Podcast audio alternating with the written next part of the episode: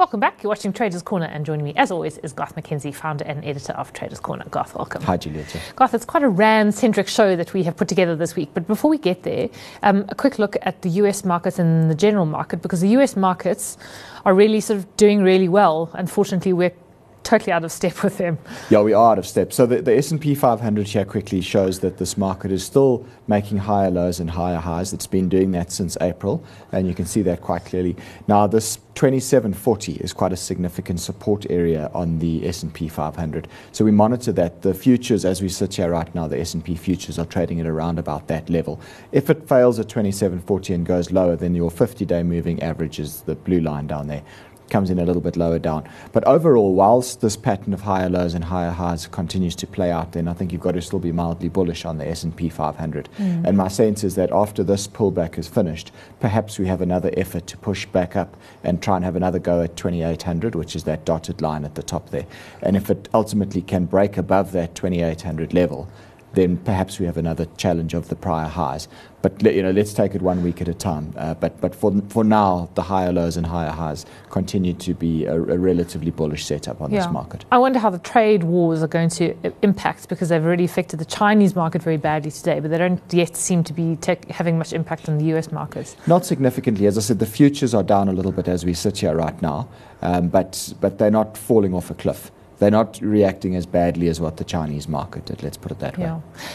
Coming back to our own market, it's quite a sorry looking chart, I have to say. Well, it is. It's been rather nowhere actually if you look at it over the last you know, number of months. Go back to February, we were at the same levels as we were back then. So for you know for nearly five months, this market's pretty much gone sideways, broadly speaking.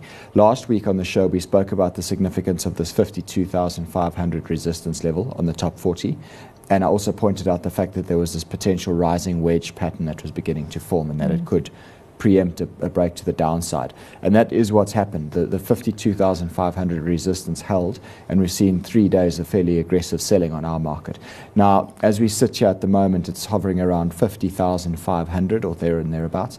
Um, there is some options interest at 50,000 and some at 51,000. The reason I bring that up is because this week is the futures closeout on Thursday. Uh, so these option strike levels do become more significant from a derivatives activity perspective. But you, you mentioned that our market is looking weak whilst the, you know, the US market is still looking okay. And that, that this chart tells that story exactly. Mm. What's also interesting to note is that our market is so weak, notwithstanding the fact that the Rand has weakened quite exactly. significantly. and you know, the ordinary logic is that a weaker Rand is good for our market because the vast majority of the stocks on our top 40 are heavily Rand sensitive. It hasn't helped. Uh, there just seems to have been fairly indiscriminate selling, um, broad, broad based um, which has dragged the top 40 down recently. Yeah, and uh, uh, to some extent it is part of a whole emerging market sell-off, so we're not alone really. Sure. Um, and that talks to what is happening to the currency at the moment. And you've got a few uh, graphs to illustrate exactly where we're at, which yes. is looking quite worrying. yeah, it is. So look, this is an interesting one. This is this is a three-year chart of the rand dollar exchange rate.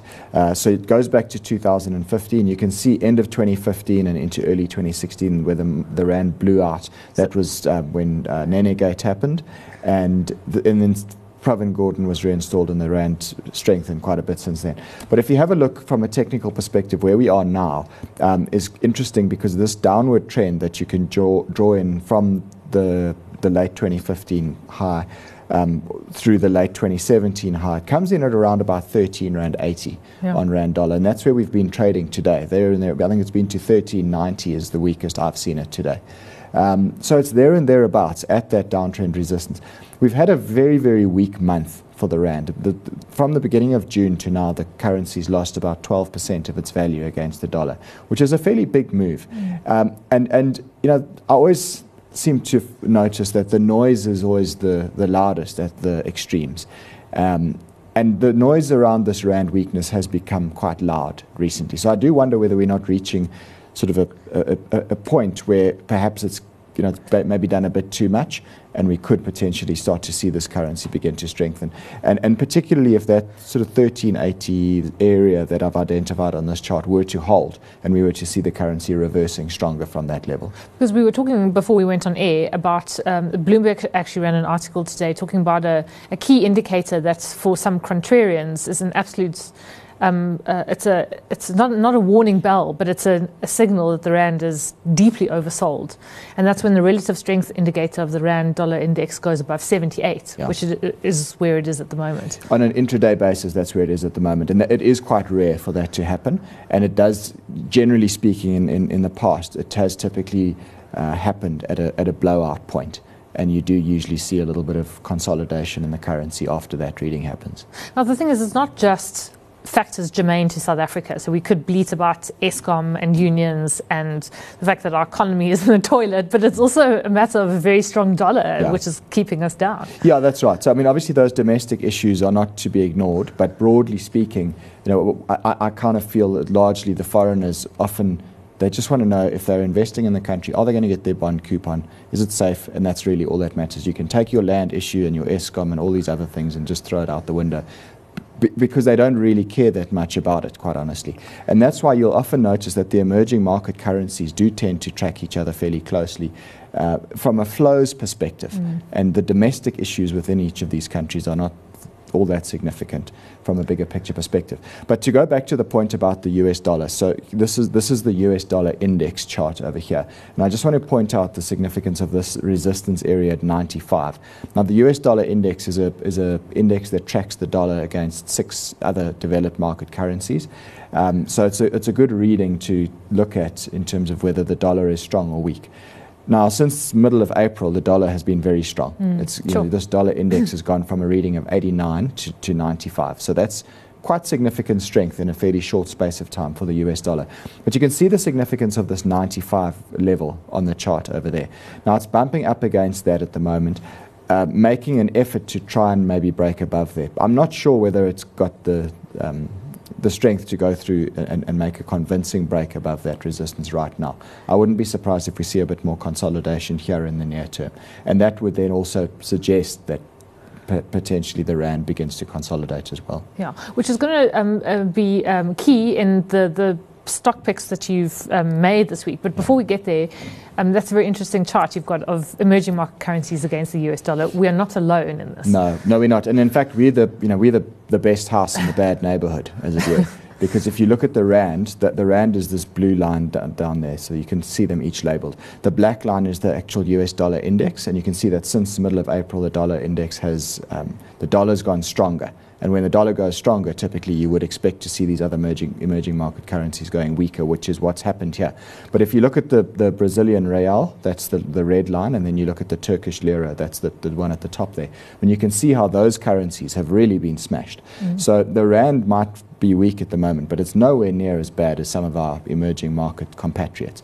Um, so just do keep that in mind. And you, and you can see this general theme of aversion away from emerging market mm. currencies. It's always comfortable not to be the most miserable in a bad bunch, isn't it? what do they say? Mi- misery loves company.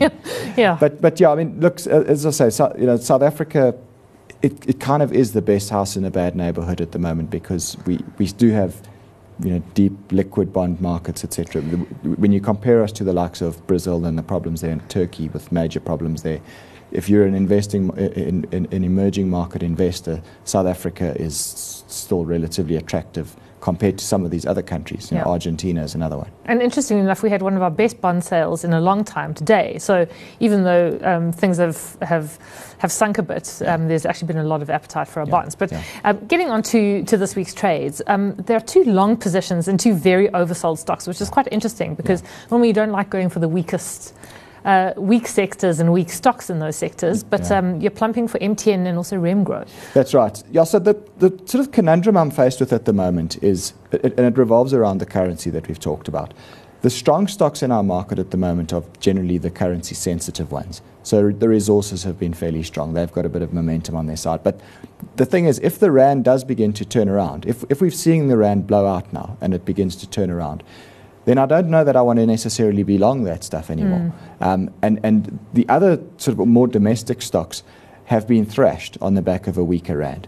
Now, if the rand were to begin to stabilize and maybe strengthen, then I think some of these really, really beaten down domestic stocks could actually rebound a bit.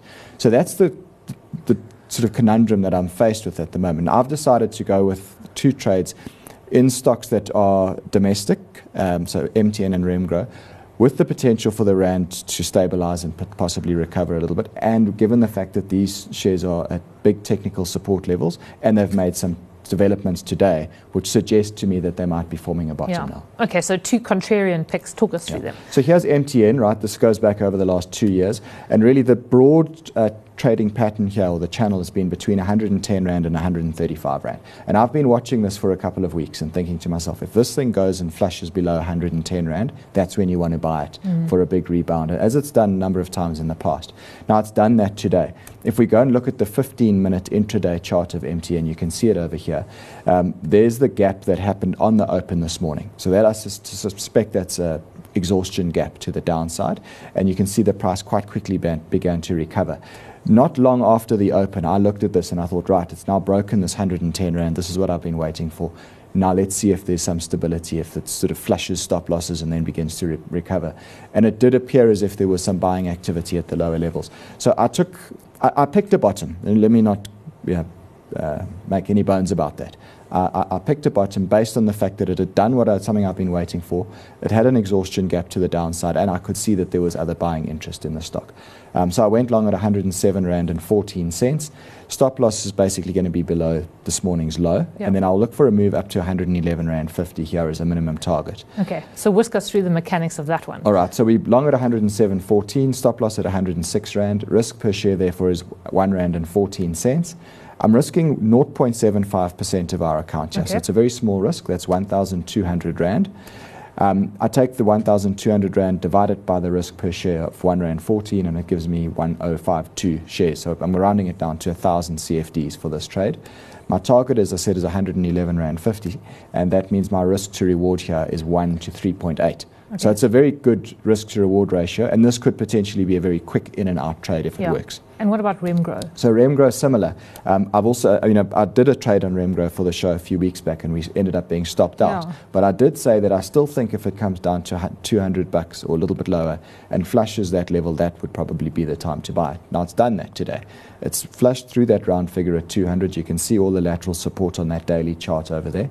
If we look at the intraday chart, here you can see the gap down that occurred this morning, and then you see how the share price began to stabilize, and it made a, um, a higher low, and then it began to break above this 197 rand area, which to me signaled a, a, a buy signal. Where I suspect from here we go up and actually close that gap at 202 rand. So I'm long at 197.40. Stop loss is going to be below today's low, which is at 195 rand, and the target I'm looking for minimum of 202 rand with potential to go higher still. Yeah, and mechanics very quickly. Very quickly. Okay, so we're long at 197.40, stop loss 195 Rand, risk per share is 2 Rand 40. Taking again 0.75% of our account, which is 1200 Rand that I'm willing to lose if I'm wrong here. 1200 Rand divided by 2 Rand 40 is 500 CFDs. That's the position I've taken. Target is 202. That's a minimum target. And that means my risk to reward ratio is almost 1 to 2. Okay, sorry, I haven't left you too much time for that. And Garth, the portfolio, um, what is it looking like at the moment? Yeah, so um, South African portfolio is up 6.33%. You can see the two trades open that we've discussed there now. And then offshore, um, similar to last week, our Honeywell trade's losing us a little bit of money at the moment. We're still up almost 5% for the year to date on that offshore portfolio. Yeah. And then just remind us, you've got a course coming up this weekend. Yes, on Saturday this week, the 23rd of June, it's a high probability trading course all day on a Saturday. Anyone that would like to attend, there's still space. Please email me, garth at traderscorner.co.za, and I'll send all the details. Great, and we'll flesh this out again next week. Garth, thanks as always for joining us. Garth is, of course, founder and editor of Traders Corner.